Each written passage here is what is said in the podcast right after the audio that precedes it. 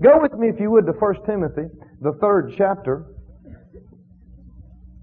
And we want to talk about ministries tonight. We want to talk about the local church. We want to talk about God's structure in these things that He's ordained. 1 Timothy. 1 Timothy, the third chapter. Now let me prove to you from this passage of Scripture that the same principles that are, should be in effect in the home and family are the principles that God has ordained for the local church. Now in 1 Timothy, the third chapter, we'll begin in verse 1.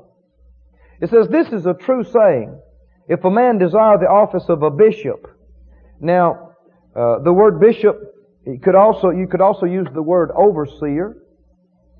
And uh, also, I think this would apply to the pastor and shepherd. For instance, uh, uh, Reverend Hagin Jr. is our bishop of this church. Now, I don't know, you know, you might not like to use that title, but if you want to go with this, uh, this uh, version here, that would be appropriate. It says, A bishop then must be blameless, the husband of one wife, vigilant, sober, of good behavior, given to hospitality, apt to teach, not given to wine, no striker, not greedy of filthy lucre, but patient, not a brawler, not covetous. Now you could spend some time on each one of those and talk about the qualifications. But verse 4, I want you to notice, and 5 in particular. One that ruleth well his own house, having his children in subjection with all gravity. Now, it is not the man's job to make his wife submit to him. But it is the parent's job to make the children submit. Are you listening? I'm talking especially when they're underage. That's not voluntary. That's not volitional. The child, whether they want to submit or whether they don't want to submit. As long as they're young, they should be made to submit. If they're, if they're, you know, if they don't want to, to cooperate. One that ruleth well his own house, having his children in subjection with all gravity, Notice verse 5. For if a man know not how to rule, or take care of, or govern, or oversee his own house, how shall he take care of the church of God?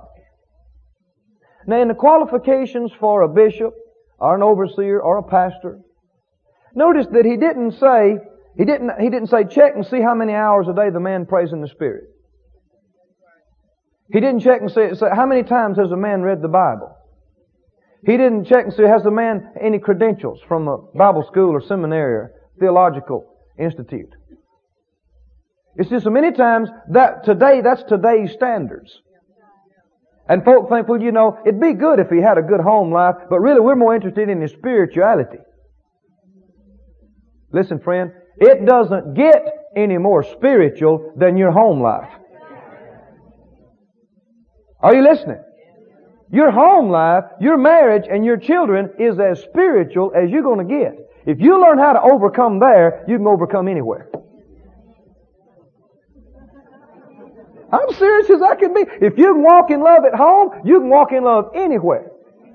Because you don't have to live with everybody 24 hours a day. How many know it's easier to walk in love with people if you only see them once a week?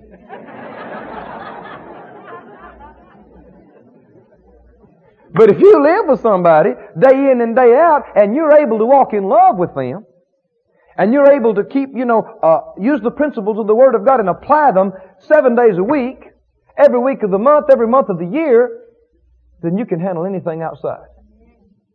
It'll make you strong. And yet when he wants, when he talks about the qualifications of a pastor or shepherd or bishop or overseer, he wants to know about the man's home life. First of all, he wants to know what kind of person he is personally. His character. His personal character. Now see, if a man has these things in control, then that indicates some, some degree of spiritual maturity, doesn't it? Apt to teach, hospitable, he, he, he can control himself where money's concerned, uh, mentions, you know, drink and some different things that would have to do with the appetites of the flesh. Anyway, that, that, uh, there's implication that he has some degree of maturity. Right? And then also, the next thing he wants to know is, is, is, what kind of shape is his children in, And what kind of shape is his home? Because he makes this statement, this is the Holy Ghost talking. If he can't take care of his home, how can he take care of the church? Implying that the demands of the church are the same or possibly more than that home. And, and this is the thing, the same principles. The same, not different principles, the exact same principles are involved where the, the local church is concerned as is the home, Christian home. Now that would answer a whole lot of questions about church government. Wouldn't it?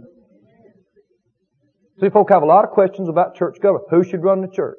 The pastor, deacon board, elders, majority rule, democratic rule. Is there, I mean, there are a lot of different ideas floating around. But if you're going to get the Bible idea, you have to bring it back to the home.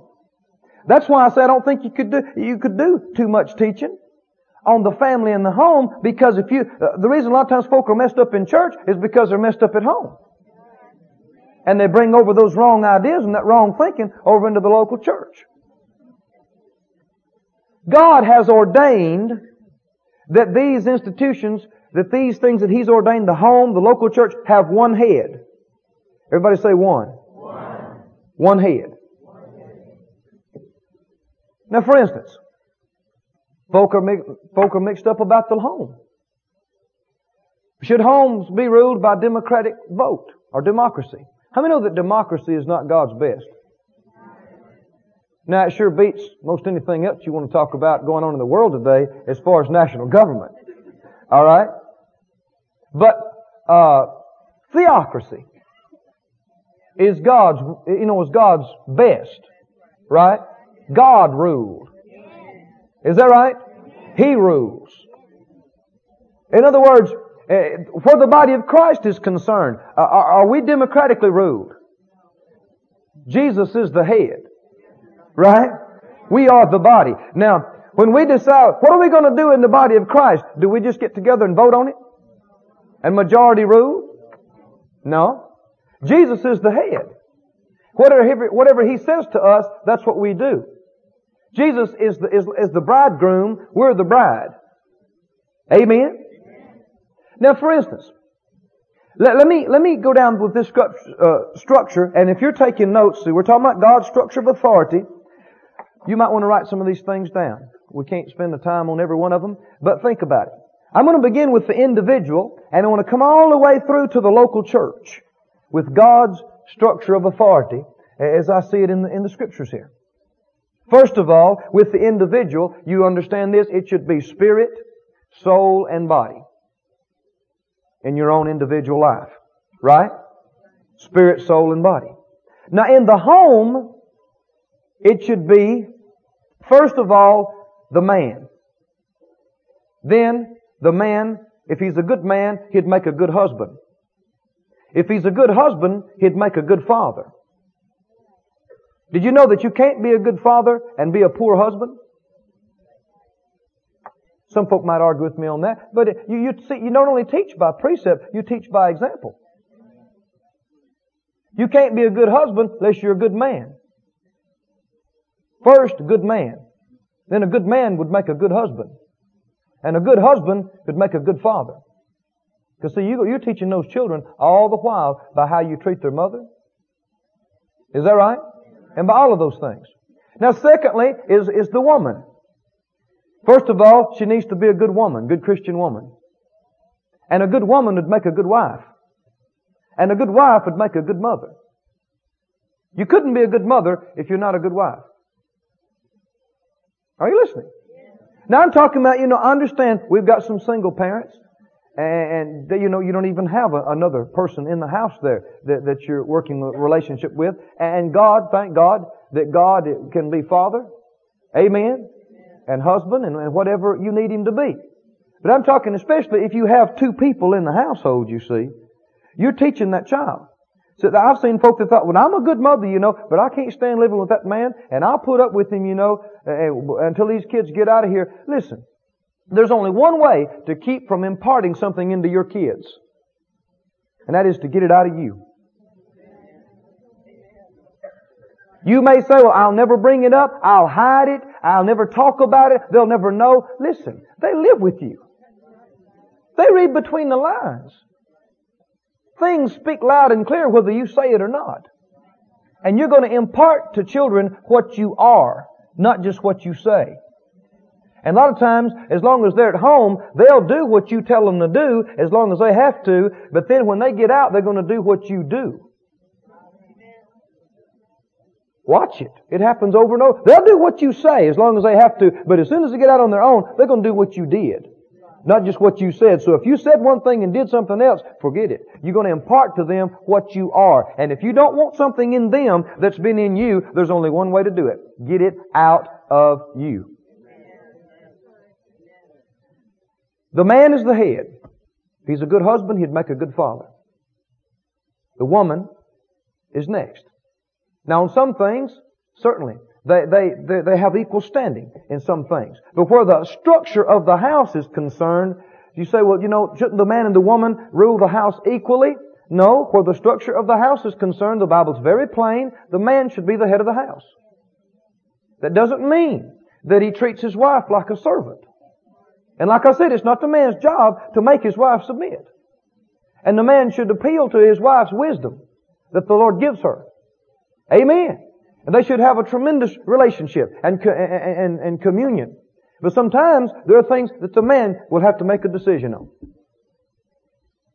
Then, here's something that, that folk wonder about. What's next then? Elder child. Then younger child. And some folks say, well, no, I don't know about that, Brother Keith. I don't agree with that. I mean, if you give a, one child any authority over the other child, it's just going to cause problems. I mean, one of them's going to get jealous and envious, and that's just going to cause problems. And so a lot of times people totally avoid that. We mentioned last time about how the people used to have large families. And because they didn't have, you know, any other choice, many times a 14 year old would have a limited amount of authority over, say, a 4 year old. Why? It was necessary because they had to take responsibility for them.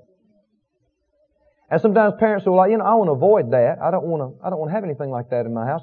Yeah, but sometimes you miss an opportunity to teach them a valuable lesson.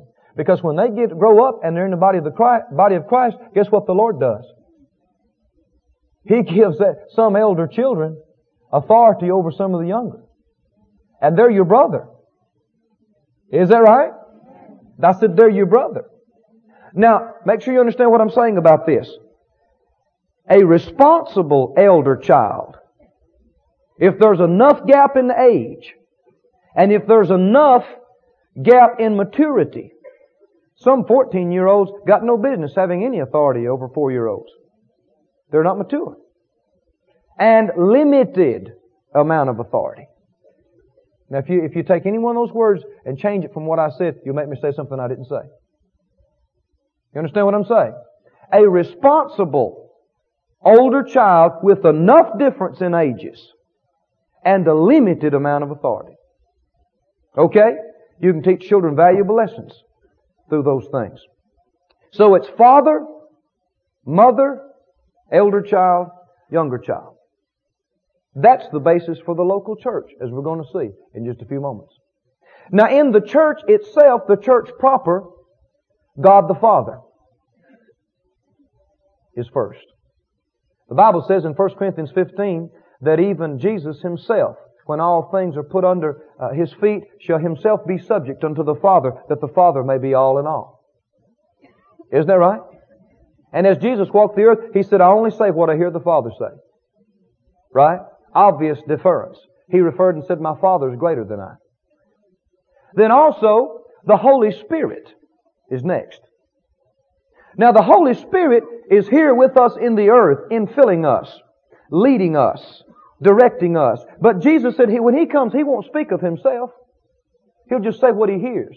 The Spirit says to us what Jesus, the head of the church, says to the body.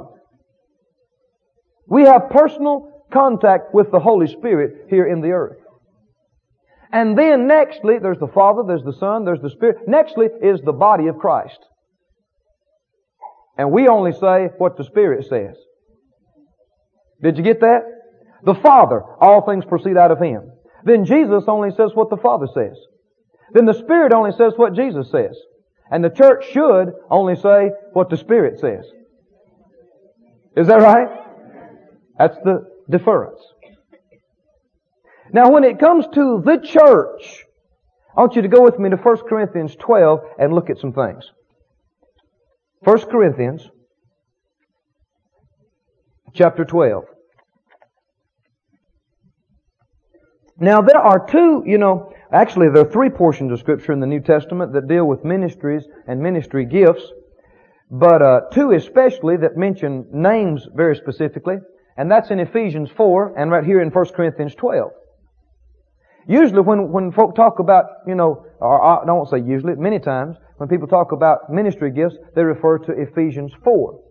And that, that, that's a good reference. It says, you know, uh, and when the Lord ascended up on high, He gave gifts unto men. And He gave some apostles, and some prophets, and some evangelists, and some pastors and teachers for the perfecting of the saints, for the work of the ministry, for the edifying of the body of Christ. And He talked about until, you know, we mature. But notice that He does not mention an order there. I'm not saying the order that's there is not significant, but He does not mention an order there like He does here. In 1 Corinthians 12, he starts out and goes first, second, third. See, he doesn't do that, and actually the order is different here in 1 Corinthians 12 than it is in Ephesians 4. We'll see that in just a moment. 1 Corinthians 12, verse 27. It says, Now you are the body of Christ, that's all of us, and members in particular. And God hath set some, now notice some, not all, some. In the church, notice, first apostles. Now, now see, Ephesians didn't say that, did it? It didn't say first, second, and third. It just gives a list. But here it says first apostles, secondarily prophets, thirdly teachers. Now see, in Ephesians 4, it doesn't have teachers like in that order. Apostles, prophets, evangelists, third. But it didn't say third there either. Here it says, thirdly, teachers. And remember the context here that he is saying, you are the body of Christ. And the Lord has set some in the church. So this is the order that God has set in the church first. Now see, it'd just be an assumption if you're talking about order, but the Lord said first. Apostles. Secondarily, prophets. Thirdly, teachers. After that, miracles. Then gifts of healings. Now I think in that we could see the evangelist ministry. And then helps. What is that? That helps ministries of all kinds. And then governments. Now I think in governments we could certainly see uh, pastors because a pastor is an overseer and in charge, you know, leading the, in the government of the local church. But did you notice that helps is, men, is mentioned before governments. Did you notice that? Then he goes on and says diversities of tongues. Did you know there's a ministry of tongues? Not like a five-fold ministry gift, but there's a ministry. Not that you know, just because you had a ministry of tongues, that would put you in the same category of full-time ministry as an apostle, prophet, evangelist, pastor, teacher, but there is a legitimate ministry. And then he asked the question, are all apostles? What's the obvious answer? No. Are all prophets? No. Are all teachers? No. Are all workers of miracles? No. Have all the gifts of healing? No. Do all speak with tongues? No. Some people seize upon that scripture and say, well, you know, everybody's not supposed to speak with tongues. He's not talking about the believer speaking with tongues. He's talking about a ministry. Everyone does not have a ministry of, of divers kinds of tongues. For instance, a tongue, the kind of tongues that God would use to address uh, an assembly and then give an interpretation to. Everybody doesn't have that. But everybody can speak in tongues. That's obvious because Paul said in 1 Corinthians 12, I would that you all spake with tongues. It must be available to all, or else why would he say that? Notice it goes on to say, but covet earnestly, or, or do all interpret, but covet earnestly the best gifts, and yet show I unto you a more excellent way. Now, what he is saying, he's talking about the whole body of Christ. He's not talking about a local church. Are you listening? There's been a lot of confusion about these things. If you try to take this, if you try to take this portion of scripture right here and, and establish it within the confines of a local church, you're going to have havoc. He is not talking about the local church. In the local church, there is not a structure of apostle of the local church, prophet of the local church, teacher of the local church, because if you do, you got the pastor down on the bottom. Now I know that wouldn't go over good here. And I'm glad. Are you listening? You even got, did you notice, if you do that, you even got the helps ministries before the pastor. Are you listening? Now how do folk explain that? I mean, anybody have better sense than that, wouldn't he? Or two. what is he telling? This is the whole body of Christ. The Lord, as far as rank in the body of Christ, God has set firstly apostles to in the body. Prophets in the body. Teachers in the body. This is not a teacher in a local church. This is a teacher sent to minister to different portions of the body. Amen. And he also goes on to say, well, we see the evangelist and then helps. How many know there are helps ministries to the body? This is not just a local church. Helps ministries to the body. So, eh, see, if you understand that it's a helps ministry to the body, you could understand why he mentioned it before he did pastor. But when you come to the local church, now we got a different thing. When you come to the local church, the pastor is the highest authority in the local church. Why? Because he's the daddy. So you come back to the home structure. Is that right? Now, now what, what, one thing that's caused a lot of confusion in the local church is, is because people have thought it was an institution instead of a family. The local church is supposed to be a family. It's supposed to be operated like a family. Now, of course, you got a big church, you got some business aspects of it. But you, you, in a family, you got business dealings too. But you don't run a family like a business. I hope you don't. You don't just assign your kids numbers and, run it like you would a factory. It's family. It's family. And the man is supposed to be the head of the home. And the local church is a family. The entire church is a family. Is that right? We're all a family. Ephesians 3, Paul said, you know, I bow my knees unto the, the, the Father of our Lord Jesus Christ, of whom the whole family in heaven and earth is named. We're all one big family. Now we can't all get together in one spot at one time, so we have local families. But one day we're going to all get together and we're going to have us one more reunion. Amen. Big family. But the local church is a family. Jesus is the husband of the whole family. He's also called the shepherd, the great shepherd. But he's appointed under shepherds to lead the flock. Amen? Now one thing that I think folk have really misunderstood where these ministries are concerned is that these ministries are not body wide. They are jurisdictional. I'm going to say some things for the next few minutes I want you to listen to because I, I know it's helped me to see some of these things from the Word of God and it'll help some folk to answer some questions if they get it. Jurisdictional. For instance, just because a man is a pastor of one church, that does not necessarily mean he is pastor over the whole city. Is that right? And listen to this. Just because a man is an apostle to one work does not mean he is an apostle over the whole body. These ministries are jurisdictional. Absolutely.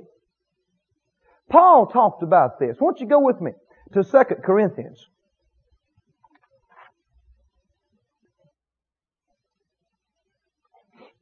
Let's look over about the uh, 10th chapter. And notice what Paul says.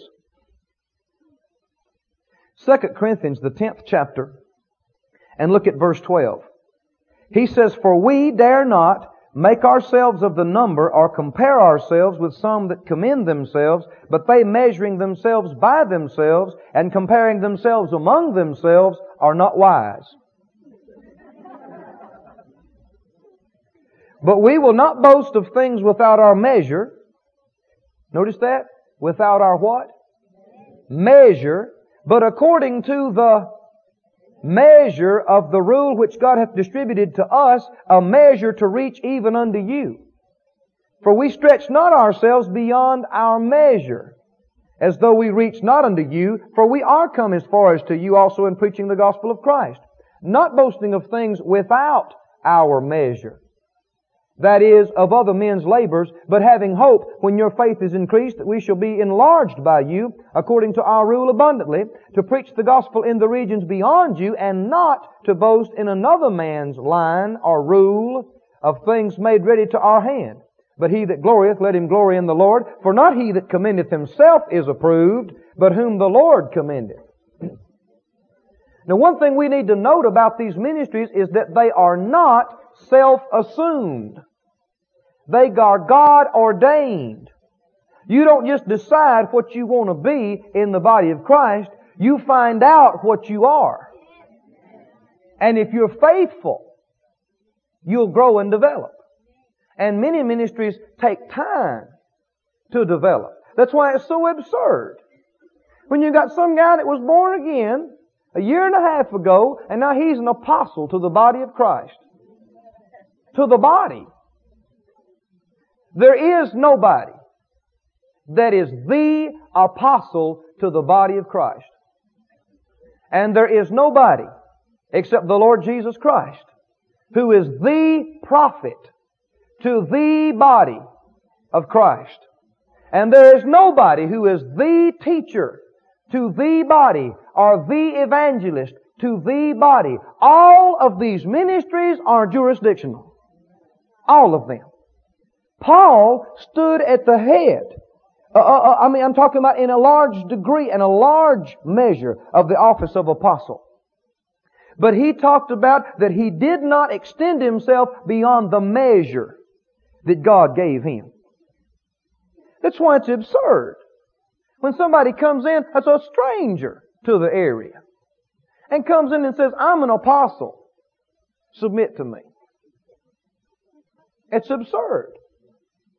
I said it's absurd. Let me show you something. Go with me to Revelations 2. These ministries are jurisdictional in their scope. We need to understand that. And there are different levels of ministry in every one of these categories. Different levels of it. We're going to talk about that further in a moment. In Revelation, the second chapter, verse 1. Unto the angel of the church of Ephesus write.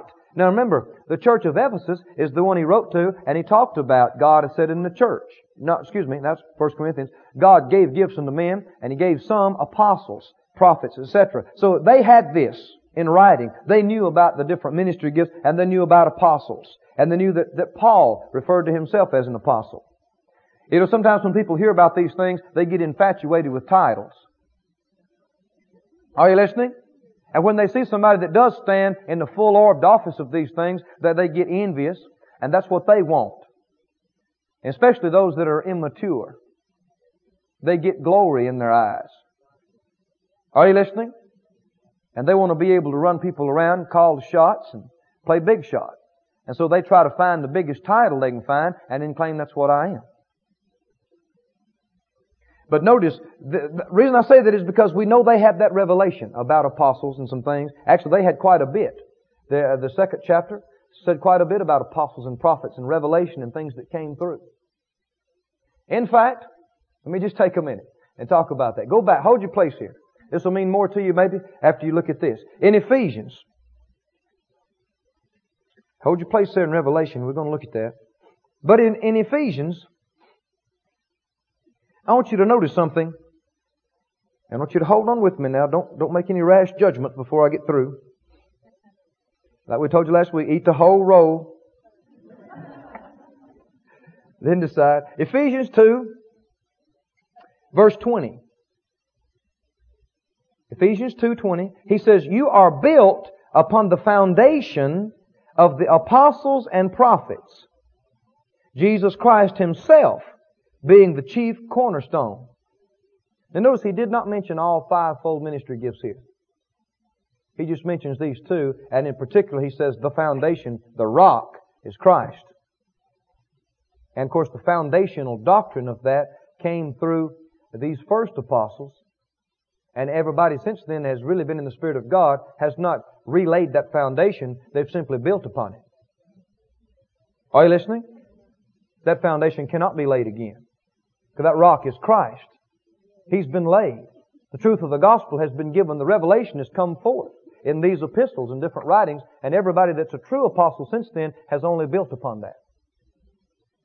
And notice it goes on to say, uh, verse 1, Paul said, you know, uh, verse 2, he said, he, excuse me, chapter 3, chapter 3, verse 2, he said, if you've heard of the dispensation of the grace of God which is given me to youward, how that by revelation, notice, by revelation he made known unto me the mystery, as I wrote afore in few words, whereby when you read you may understand my knowledge in the mystery of Christ, which in other ages was not made known unto the sons of men, as it is now revealed unto who?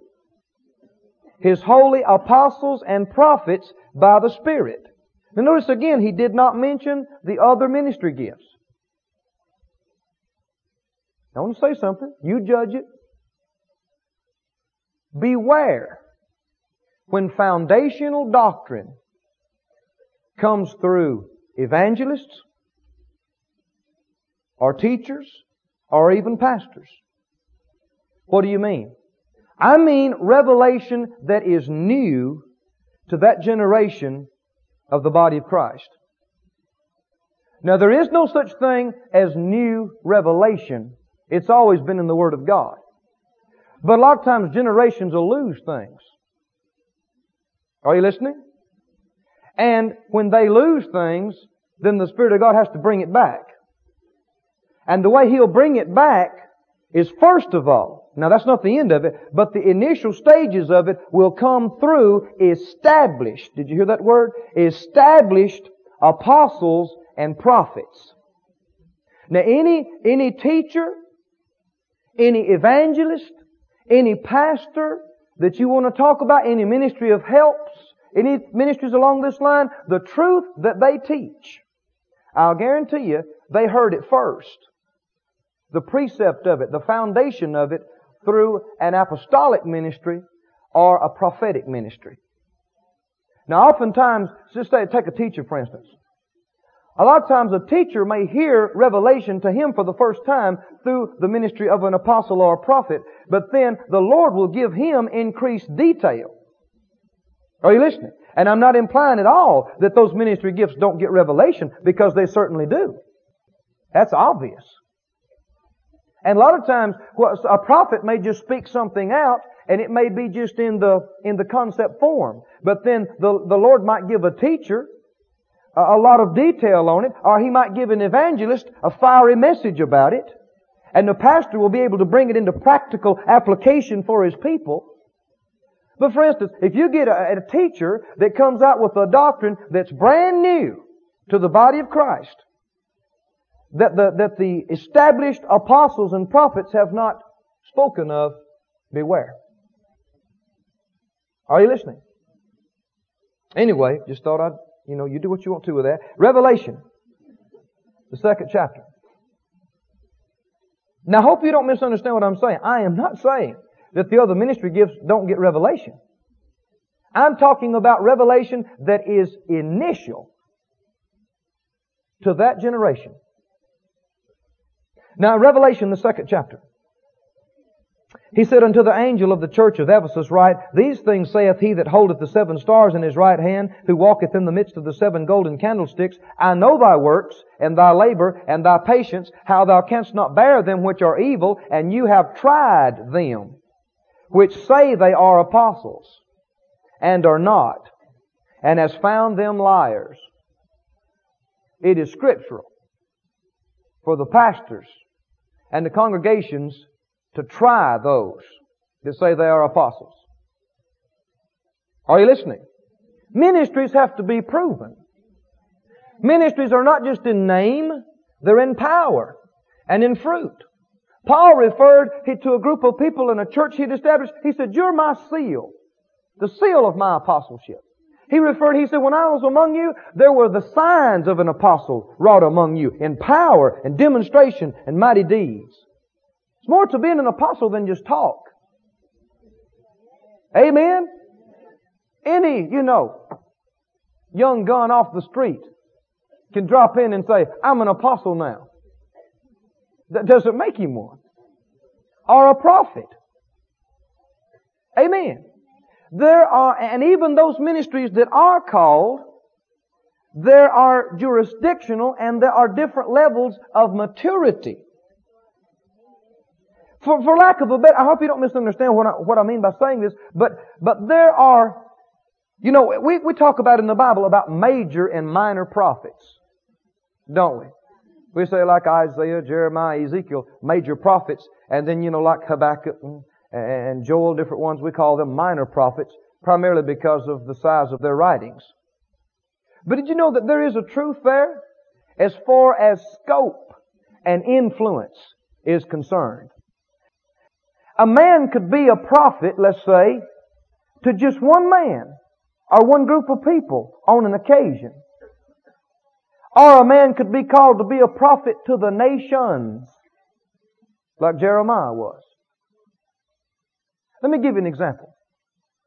How many remember the story that Elisha called, the Bible said, one of the young men prophets? Now, that tells us something that a person could be young and have a call on their life, but that doesn't mean they're fully developed in it. Right? For instance, the Bible says, you remember when, when David was running from Saul and he ran to Samuel? And the Bible said when he got there that the company of prophets were prophesying and Samuel stood as appointed over them. I mean, there were a lot of prophets there, but, but not like Samuel. Samuel was like head prophet. Are you listening?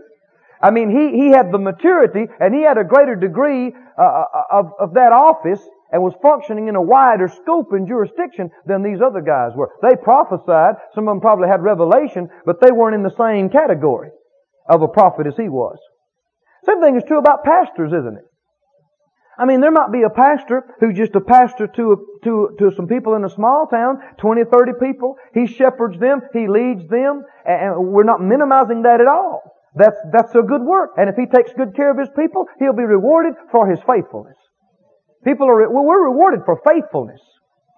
Not just the kind of mark we make in the world, or how many people know about us, but by our faithfulness. But then there's also pastors that, that, that are over other pastors. Are you listening? It's a fact. For instance, did you know that in the beginning there was a church established in Jerusalem? In the book of Acts, if you go through and read, there was a church established at Jerusalem. And James, obviously, turned out to be the pastor of that church. And Jerusalem was the mother church to the rest of the Christian works. I think that's something that folk haven't seen. Now there was a work that sprung up in Antioch. It became a big work. But did you know when they had a question, what did they do? They sent Paul and Barnabas and they sent folk back to the mother church at Jerusalem. Is that right? And so see, James is a pastor and yet his scope is much broader than a lot of pastors. In, in fact, see, he stood in a place in, in pastoring that say maybe the pastor at Antioch wasn't quite up at that level. He had more influence. And it's interesting the way that went. You know what the, the issue was that some of the the Pharisees had become Christians, they said, you got to keep the law or else you can't be saved. And, and, and Paul just wouldn't stand for that.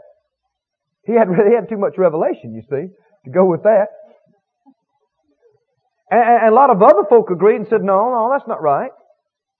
But they didn't see, now this is what would happen a lot of days, and, excuse me, a lot of times in today's system, the church at Antioch would say, well, let's go we'll do what we want to. We don't care what you say at Jerusalem.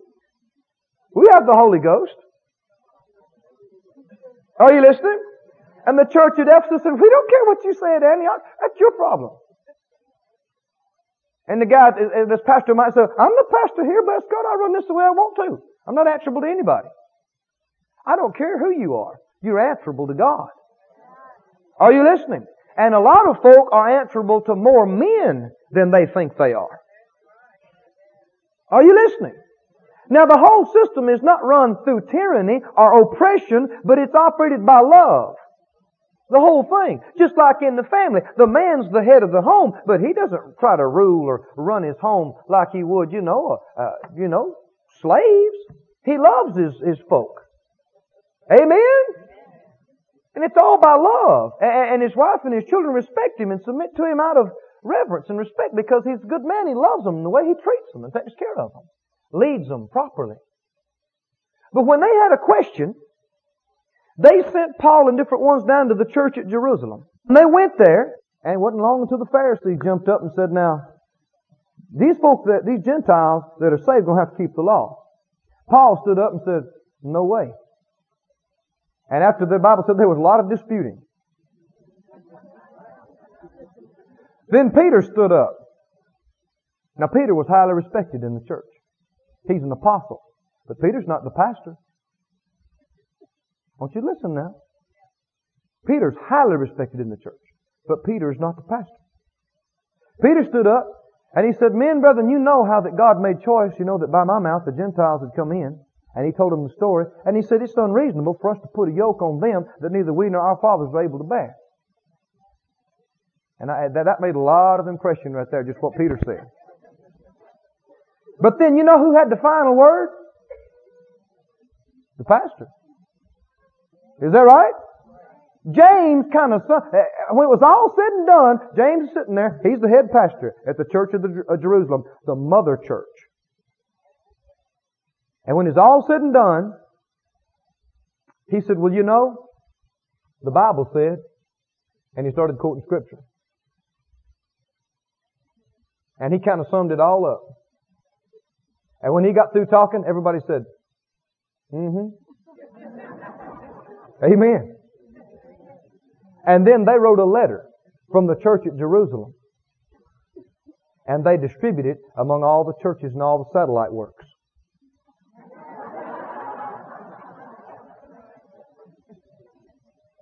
Amen. It's true. That's what happened.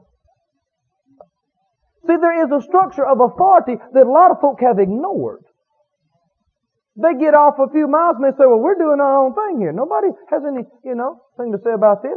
And notice the church at Jerusalem wasn't trying to coerce and control the church at Antioch.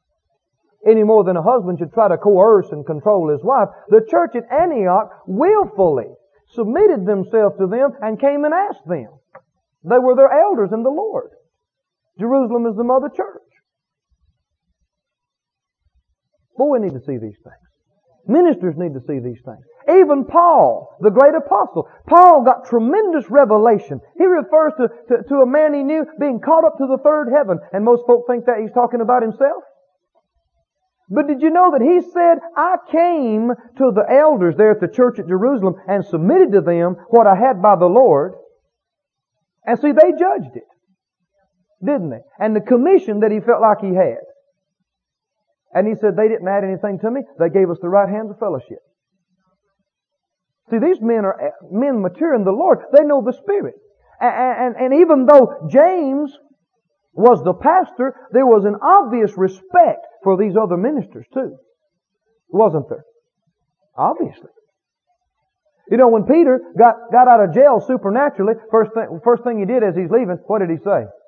He said, go tell James, go tell the pastor, I'm going to be leaving and going down here and doing this. Amen. These things are important. Now, where jurisdiction is concerned, remember that we, uh, what I was talking about, about prophets. Elisha said to one of the prophets, the Bible said a young man. So he's a young prophet. He said, take this box of oil and go and anoint Jehu to be king and say, you know, thus saith the Lord, I've anointed you king over, you know, my people. So he had a commission, didn't he? Now see, he, this young man, this prophet, he, he's called, he's got an anointing on him, but he's not a prophet in the same category as Elisha. No. Nor, like Jeremiah, prophet to the nations. So he went and he did that. He went and he broke the oil and he dumped it on his head and he prophesied to him and then he ran out of the room. Well, he's learning and developing in his ministry, isn't he? Certainly. Now, you know, I, I think, you judge this, but I think we do a disservice to ourselves and to the body of Christ when we limit and say, oh, there are only probably about two or three apostles in the body of Christ and only about two or three prophets, maybe four or five evangelists, you know.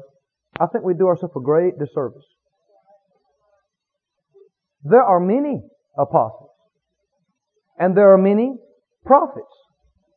But now you don't just, Brother Hagin stands in the ministry of a prophet. But you, you, just because you say so and so over here has the ministry of a prophet, that doesn't mean he's in the same category with Brother Hagin. You know what I'm saying? And yet so many times people avoid saying anything about any of these ministry gifts because they think, well, you know, nobody's like that or this. Well, no, they're different degrees. Different. I mean, how many know there's a difference between being a pastor of ten people in a little town and then being a pastor over 5,000 people and with all kind of satellite works that you're responsible and answerable about. And the Lord might begin to use you and cultivate you in one area, but that doesn't mean that you're in the same category as somebody else.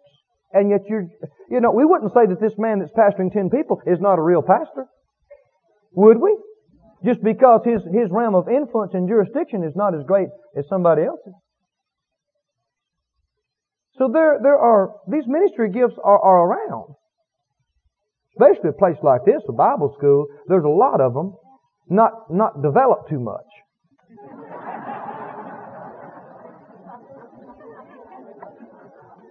and it takes time. I said it takes time.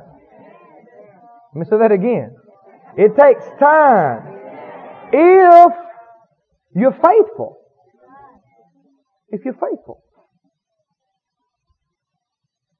You know, I use this little story sometimes, the pear tree story.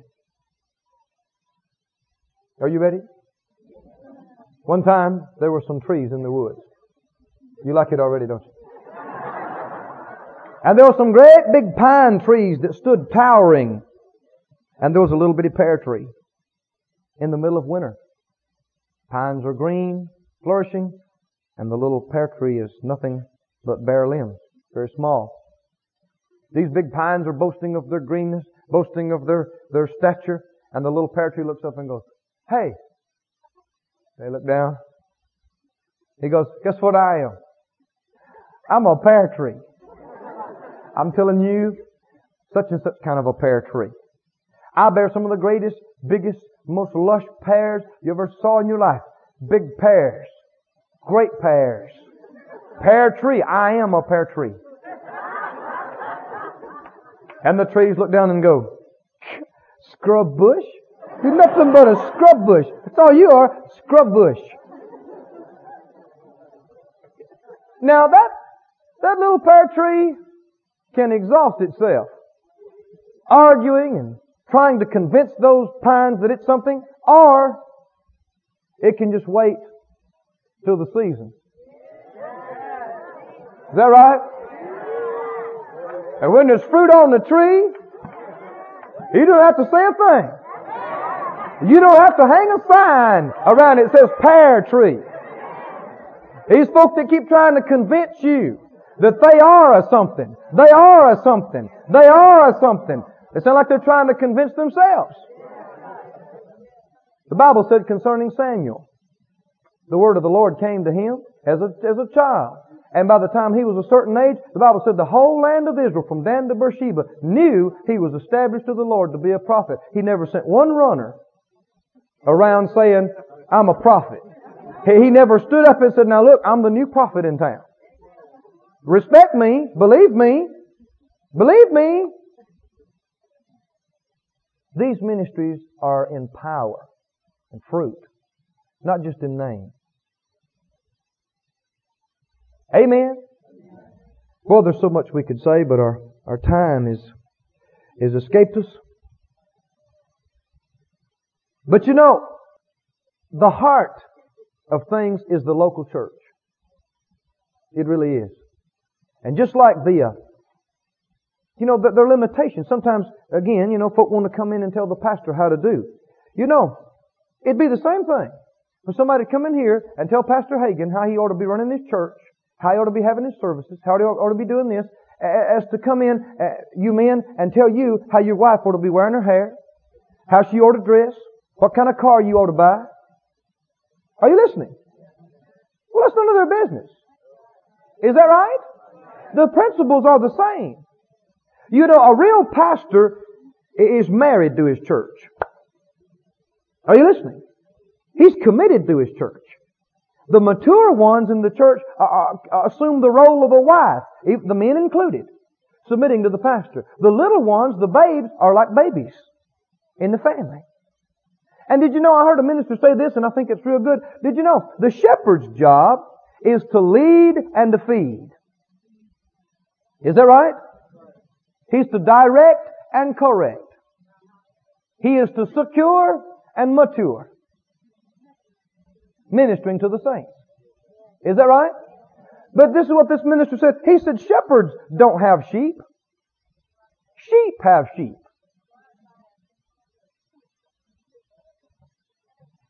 What does that mean?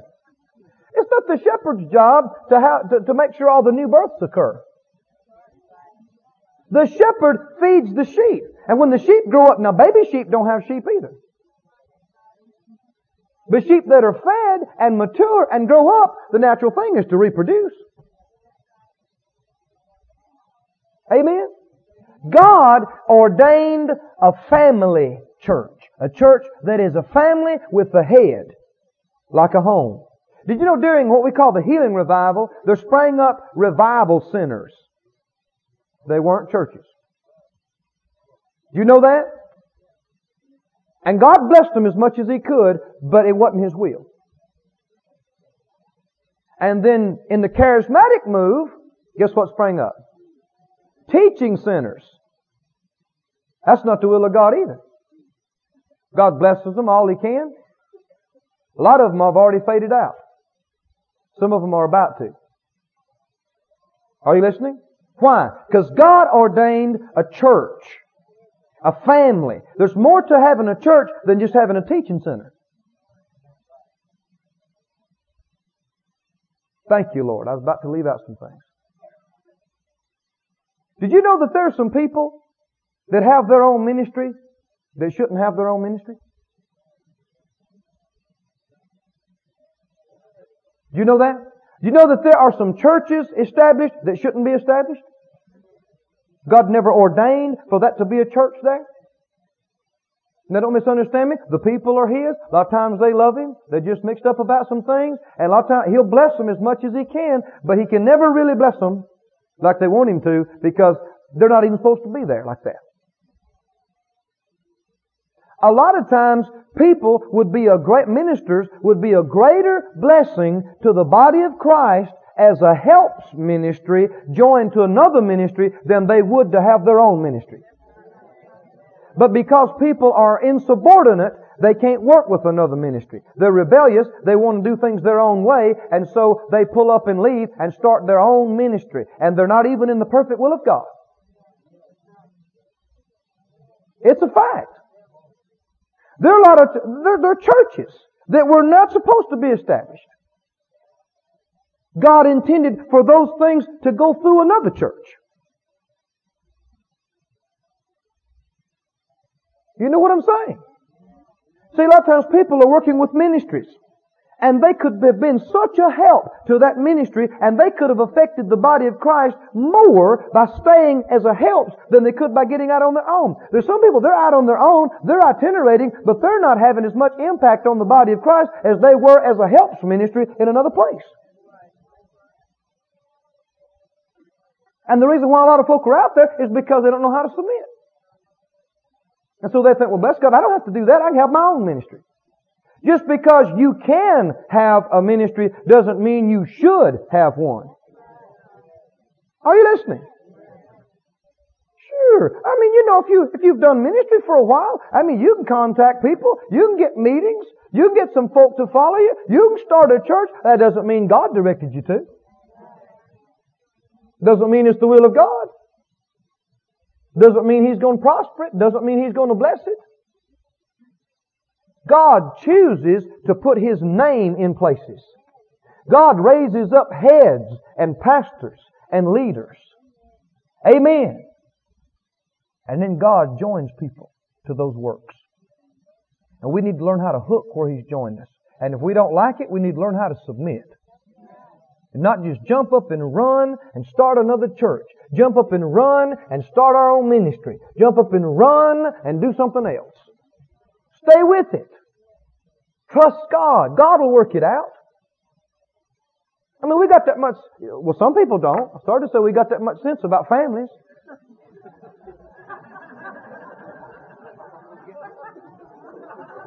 But you see, a lot of folk, they, they don't. The world's messed up. People get married. If they get where they don't like it, well, they do. Go start another one. Is that right? Have a few kids. If you get tired of it, leave it. People do that with ministries. People do that with churches. And it's just as wrong in ministry and churches as it is in homes. No. God didn't ordain that kind of a thing. God ordained families. And if you're family, you're family. You stick together. If it's tough, you stick it out to the other side. Amen. Daddy says something you don't like, well, you live with it. Is that right? If daddy's wrong, you pray and believe God. But a lot of times, turns out that you're wrong. You just thought daddy was wrong. And you'll be glad if you kept your mouth shut. Folk won't know how wrong you would have been. Is that right? My, my, my. Praise God. God ordained families. And the same structure that's right for a family is right for a local church. Is the same structure that God has for the whole family of God. And if we if we learn how to get it right at home and get it right in the local church, and it spreads from local church to local church, and we all have that same sense of family, there'll be tremendous unity. The Bible talks about a great army. God refers to it as His army. It has a double reference there in Joel. It says His army did not break rank. Mighty army. Strong, that know their place. Amen? Good soldiers that know how to keep rank. They know their place, and they're there. You don't have the right just to jump up and leave a church because you don't like it anymore. Did you get transfer orders from headquarters? Are you listening? See, so many people, they just run in their own life and then they say, Jesus is my Lord. They decide they want a ministry, they go get, they didn't get any orders from headquarters. They just went. Like one minister said about apostles and missionaries, you know. Some are sent, some just went. And the ones that just went get in the way of the ones that are sent. Cause them all kind of problems. Is that right? And don't do much on the field either. But the ones that are sent are equipped and anointed and blessed of God and the hand of the Lord is upon them. And the fruit shows it and the power shows it. Amen? Amen. Glory to God. Get orders from headquarters. If God gave you orders to, to, you know, that you're in this company at Rhema Bible Church, then you better not budge till you get transfer orders. Well, I don't like what they said. So? Well, I don't have to stay there if I don't want to. I know what you can disobey the Lord.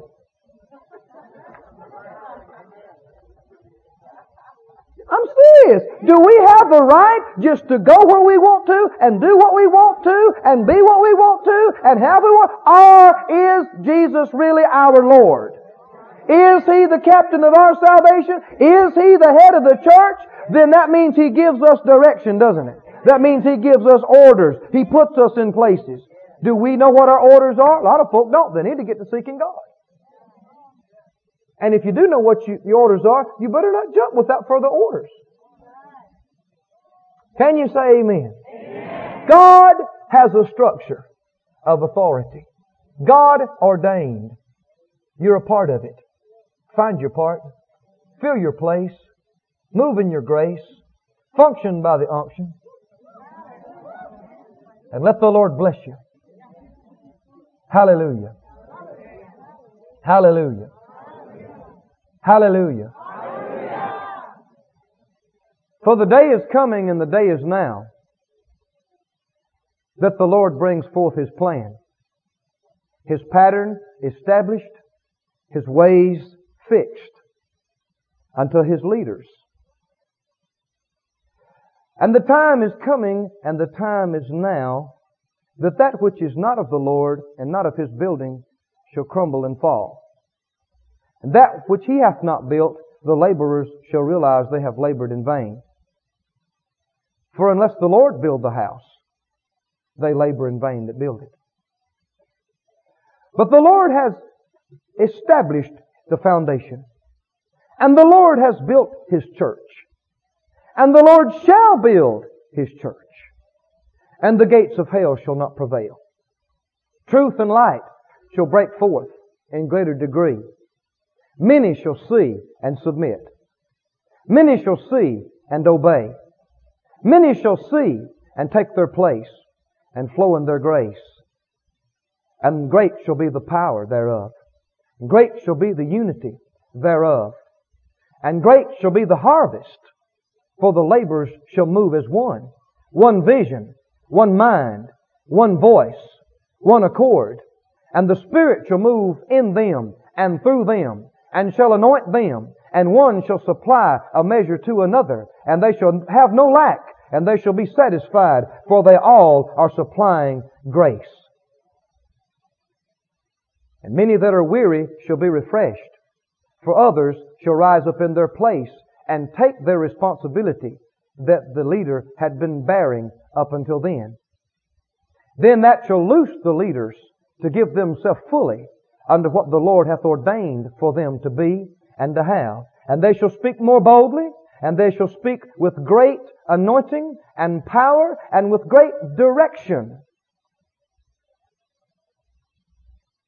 And that which had held many churches in bondage, and that which had held the church of the Lord at bay, shall begin to be broken and shall begin to fade.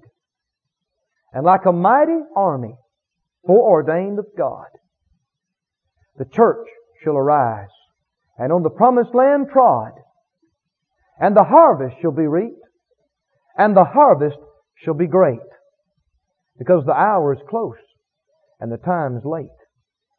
And the Lord gives orders from on high by the Holy Spirit, whom in the church abides. And the Lord gives direction through His chosen ones, His leaders, His apostles, His prophets, His pastors. And then they give direction unto those that are ordained. And then they give direction unto those under them. And the body moves as one man and flows in smoothness and harmony. And in unity, there's power. In unity, there's protection. In unity and subjection, there is safety from the wiles and the device of the evil one. Yea, the day is coming, and the day is now, that God's church shall begin to rise more and more glorious, more and more powerful, and yea, those unbelievers round about shall begin to fear the church as in days of old, for they'll know that God does dwell in her midst.